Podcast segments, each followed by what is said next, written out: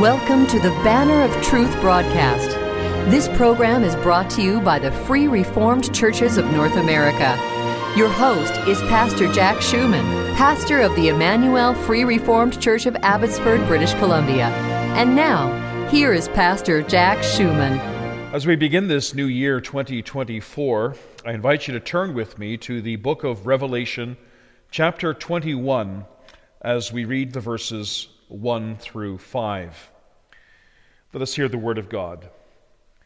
Now I saw a new heaven and a new earth, for the first heaven and the first earth had passed away. Also, there was no more sea. Then I, John, saw the holy city, New Jerusalem, coming down out of heaven from God, prepared as a bride adorned for her husband. And I heard a loud voice from heaven saying, Behold, the tabernacle of God is with men, and he will dwell with them, and they shall be his people. God himself will be with them and be their God. And God will wipe away every tear from their eyes. There shall be no more death, nor sorrow, nor crying. There shall be no more pain, for the former things have passed away.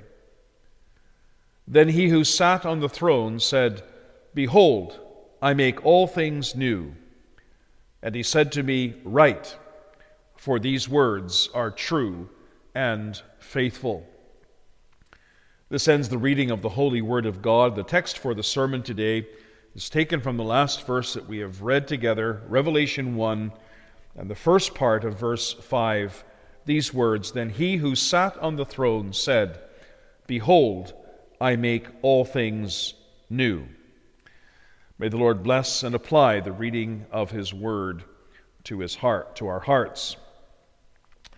Dear friends, whatever we own must be maintained. From time to time, our car needs an oil change. From time to time, we need to put new shingles on our house. From time to time, we need to replace the brakes on our bicycle. If we don't do these things, whatever we have will eventually break down and may even have to be replaced. But there comes a time when a simple repair is not enough, and that's because things get old. And so, after a while, it's not worth fixing things anymore. It simply needs to be replaced. Or, in the case of a house, it needs to be completely renovated. And the same, in a sense, is true for time. Last week, we ushered in a new year, the year 2024. The year 2023 is no more. The year 2024 has now taken its place. And it raises all kinds of questions. What will this year bring? Will it bring happiness or sadness? Will it bring health or sickness? Will it bring prosperity or adversity? Will it bring life or death? We don't know the answer to any of these questions. Our times are in God's hands. But whatever this new year may bring us, the first day of the year is a kind of renovation. It marks the end of the old and the beginning of the new. And as such, it foreshadows and anticipates a much greater renovation, the renovation of all things. And it's to this subject that we turn our attention with God's help as we begin this new year together. The theme for the sermon today is the great renovation. We'll consider, first of all, the source, and secondly, the scope. The words of our text were spoken after the creation of the new heavens and the new earth which John describes in chapter 21, the verses 1 through 4. And there, John says, as we have read, that he saw a new heaven and a new earth. For he says, the first heaven and the first earth had passed away. Also, there was no more sea. And as John stood there watching this, he saw the holy city, New Jerusalem, coming down out of heaven from God prepared as a bride adorned for her husband. And he heard a loud voice from heaven saying, Behold, the tabernacle of God is with men, and he will dwell with them, and they shall be his people. God himself will be with them and be their God, and God will wipe away every tear from their eyes. There shall be no more death, nor sorrow, nor crying. There shall be no more pain, for the former things have passed away.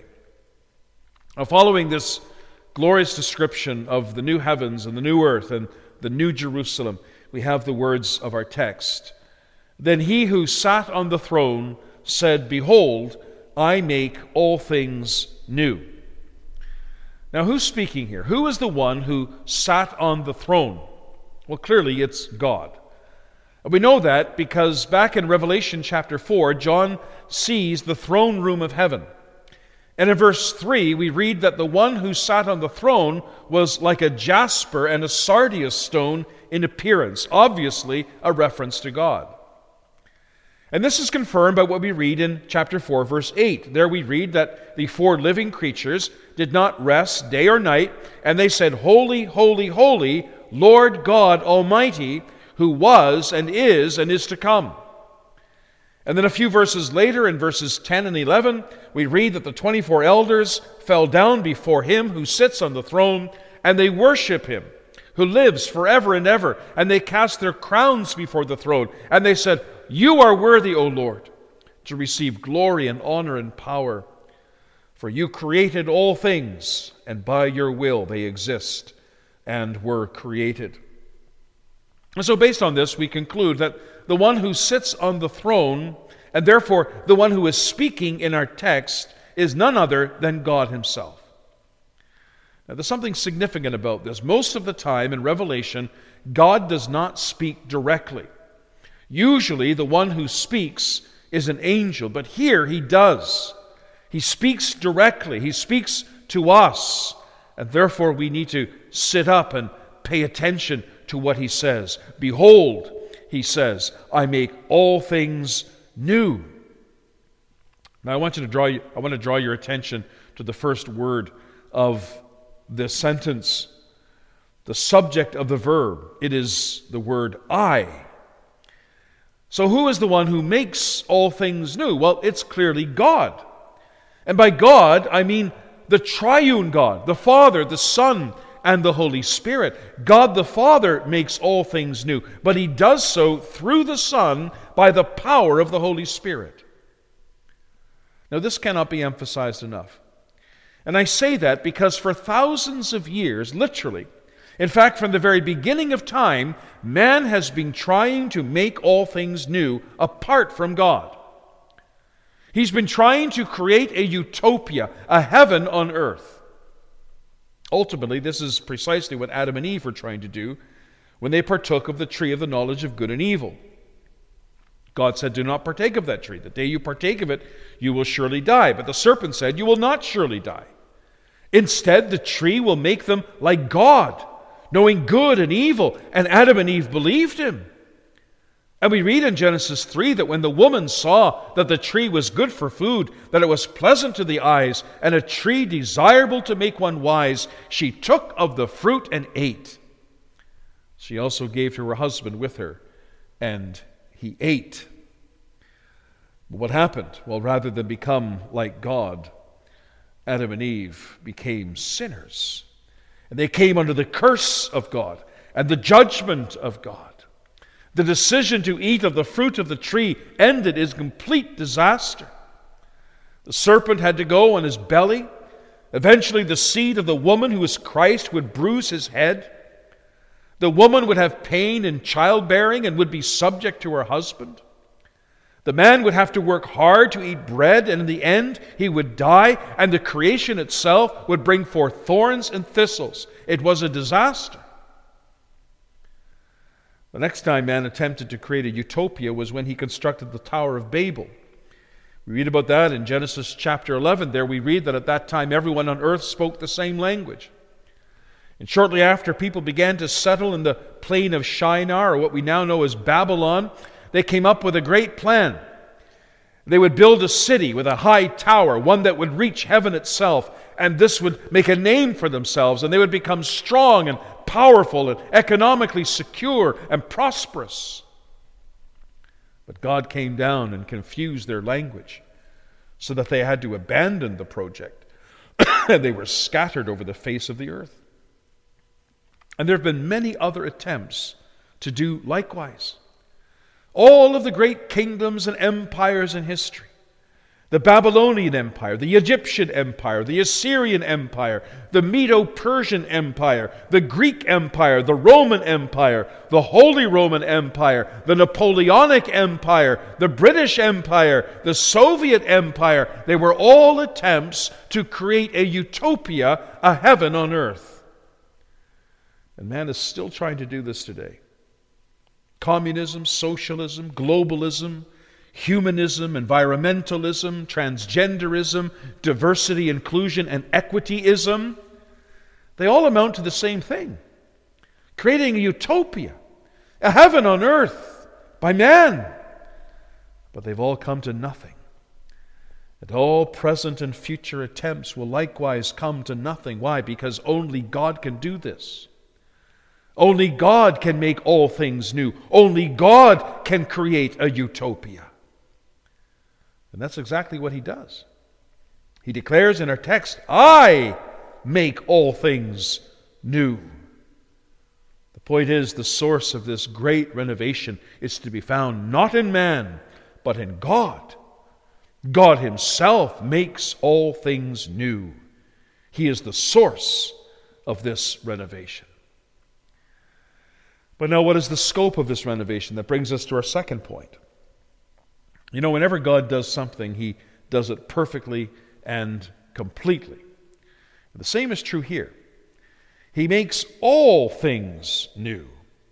Not just some things, but all things. And He does so right now. God doesn't use the future tense here. He doesn't say, I will make all things new at some point in the future. No, He says, I am making all things new right now. He's doing this right now. Well, you may ask, well, what is God making new? Well, first of all, He makes sinners new. This is exactly what God does when He saves a sinner. He makes us creatures in Christ, new creatures in Christ. Now, to be sure, we remain the same person after we come to Christ. We have the same personality and the same characteristics, but but we're different. We are made new. Now, let me flesh this out a bit. What does it mean to be made new? Well, first of all, it means we're given a new nature. Our old nature is sinful. In Lord's Day 2 of the Heidelberg Catechism, it says that we are prone by nature to hate God and our neighbor.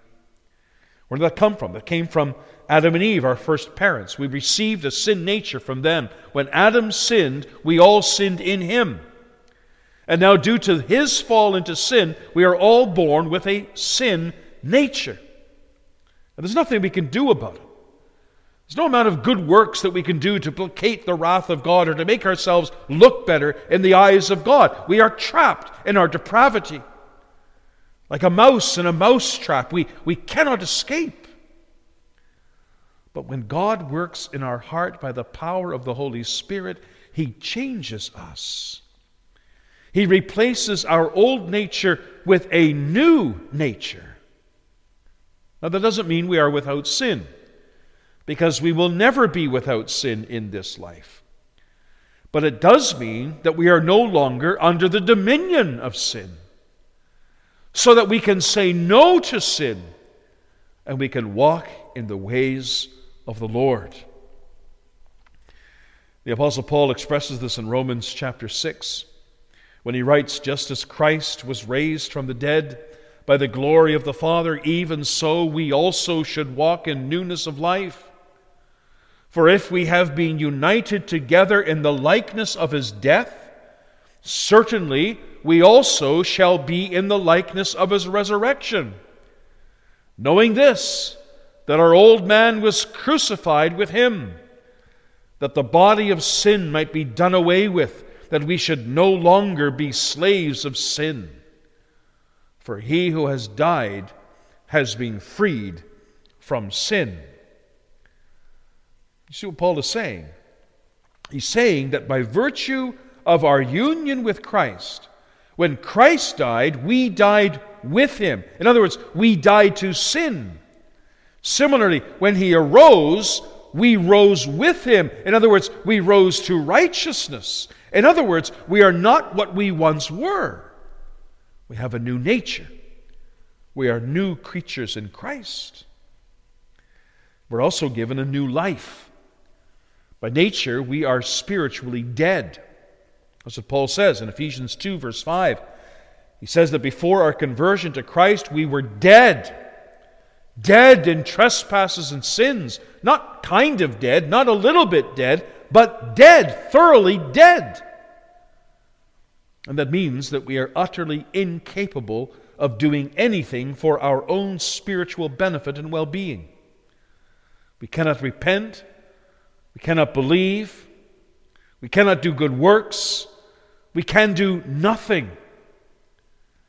We're utterly dependent upon the grace and the power of God. In the previous verses, Paul writes that before our conversion, we walked according to the course of this world, according to the prince of the power of the air, the Spirit who now works in the sons of disobedience, among whom also we all once conducted ourselves in the lusts of our flesh, fulfilling the desires of the flesh and of the mind, and were by nature children of wrath, just as the others. Ah, but God works in our heart by the power of the Holy Spirit. He makes us alive. So Paul writes in Ephesians 2, verse 4 But God, who is rich in mercy, because of his great love with which he loved us, even when we were dead in trespasses, made us alive together with Christ. By grace you have been saved, and raised us up together, and made us sit together in the heavenly places in Christ Jesus. Isn't this wonderful? Christ brings us from a state of death to a state of life he makes us alive in Him, and as such, we have new feelings, new desires, new priorities. The orientation of our life, which was once away from God, God, is now towards God. We are alive. We are alive in Christ. We're also given a new relationship. By nature, the Bible says we are slaves to sin and the devil. But by grace, we are slaves of righteousness and sons of God for Christ's sake. By nature, we are foreigners, but by grace, we are citizens. By nature, we are enemies, but by grace, we are made friends. By nature, we are afar off, but by grace, we are brought near. We're also given a new body. This body of ours is subject to the effects of sin and of the fall. It's prone to disease and disability and decay and ultimately death. But our new body will not be prone to any of these things. It will be a perfect body. It will be incapable of sinning, even. And it will last forever. Now, we don't have that body yet, but we will when our Lord comes again. Now, the trumpet will sound the archangel shall shout, and whether we are alive or whether we are dead, or whether we've been in the grave for hundreds of years, our bodies will be transformed, and they will be raised, and they shall be made like the glorious body of Jesus Christ, incorruptible, without sin, to glorify and to praise Him forever. But not only does God make us new, He also makes His creation new. At present, like us in our pre resurrection bodies, the creation groans under the weight of sin. And Paul speaks of that in Romans chapter 8, the verses 19 to 22. He writes, The earnest expectation of creation eagerly waits for the revealing of the sons of God. For the creation was subjected to futility, not willingly, but because of him who subjected it in hope because the creation itself also will be delivered from the bondage of corruption into the glorious liberty of the children of God. For we know that the whole creation groans and labors with birth pangs until now. Creation groans. Paul compares the created order to a woman in labor as she groans until the child that she's bearing has been born. And so creation groans under the weight of sin and the effects of sin. But one day, when our Lord comes again, this creation will be recreated, it will be new. And John refers to this in the opening verses of our text chapter, doesn't he? Verses 1 to 4. He speaks about the new heavens and the new earth and how the first heaven and the first earth had passed away and there was no more sea. So, like our bodies, the new creation will be without sin and the effects of sin. There will be no more natural disasters. There will be no more ozone depletion. There will be no more climate change, no more pollution. It will be absolutely perfect in every way. So, all of creation will be made new. We will be made new. Creation will be made new. God makes all things new. Now, it goes without saying that this gives us so much hope as we begin the new year 2024. First of all, if God makes all things new, then if you are not saved today, He can make you new as well. Never think that you are too far gone for God. Never think that you are too sinful. Never think that your heart is too hard and cold. For he who makes all things new can also give you a new heart. He can cause you to be born again. He can bestow on you the new birth. And if he did this for Manasseh, and if he did this for Paul, and if he did this for the thief on the cross, if he did this for me, he can do it for you too. If you ask him, for he has said, I make all things new. Secondly, if God makes all things new, then he can make his people renewed and strengthen his grace within his people. Many of God's people are not where they want to be spiritually. Isn't that so, child of God?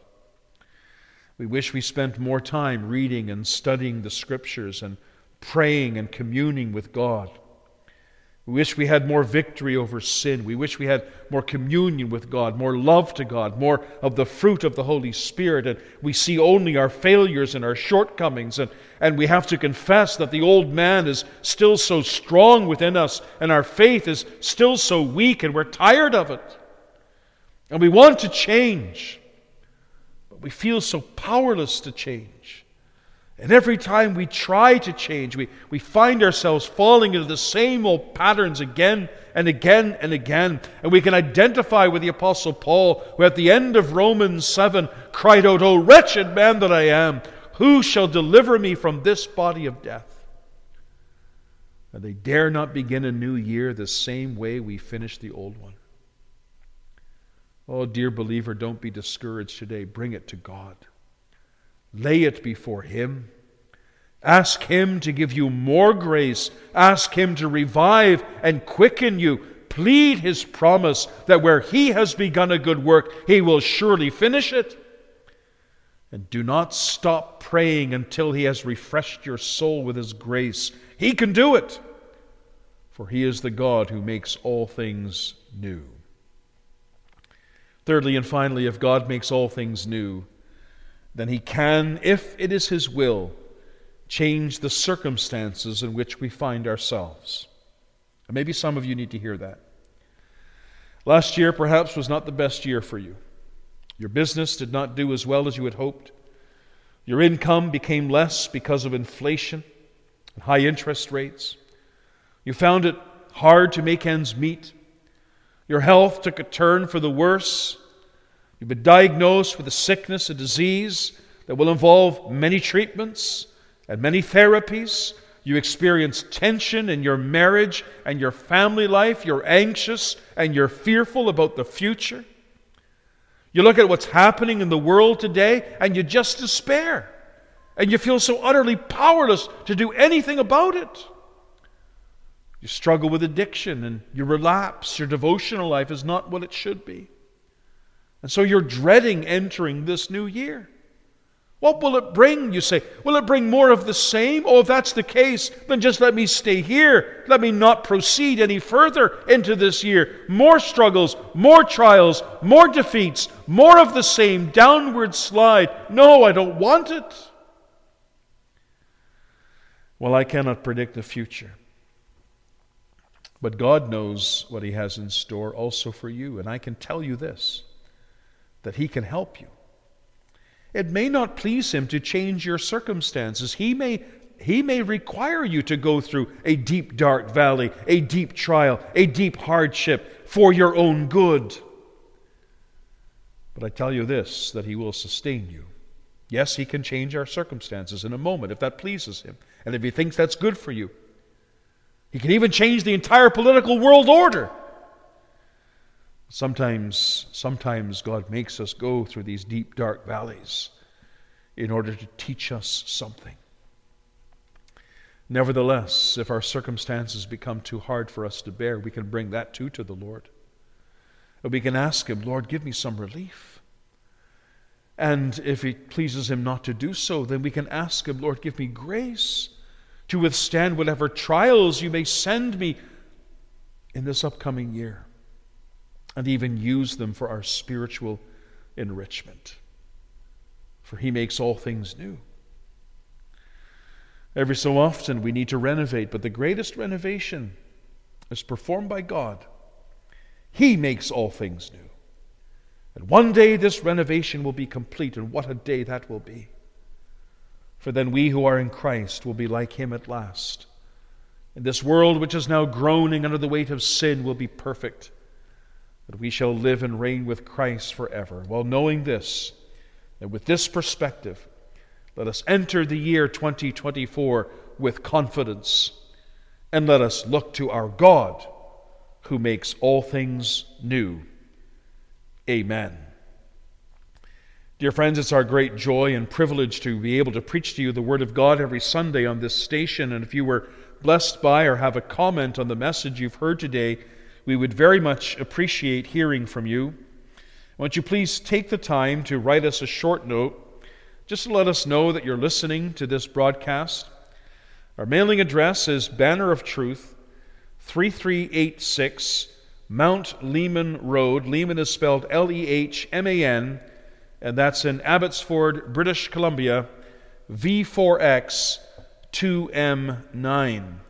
And when you write, please indicate the call letters of this station. Please note that we do not send out CDs of our radio messages. However, you can access and download all of our messages at any time from our website at www.banneroftruthradio.com. That's www.banneroftruthradio.com. Support for this program is provided by the Free Reformed Churches of North America. For more information about our churches, including where you can find a church nearest you, please visit our denominational website at www.frcna.org.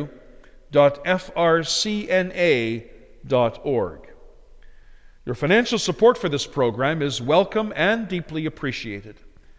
If the Lord has placed in your heart a desire to help us, to offset the costs of broadcasting this program on this station, you can send us a donation in any amount. Again, our mailing address is 3386 Mount Lehman Road,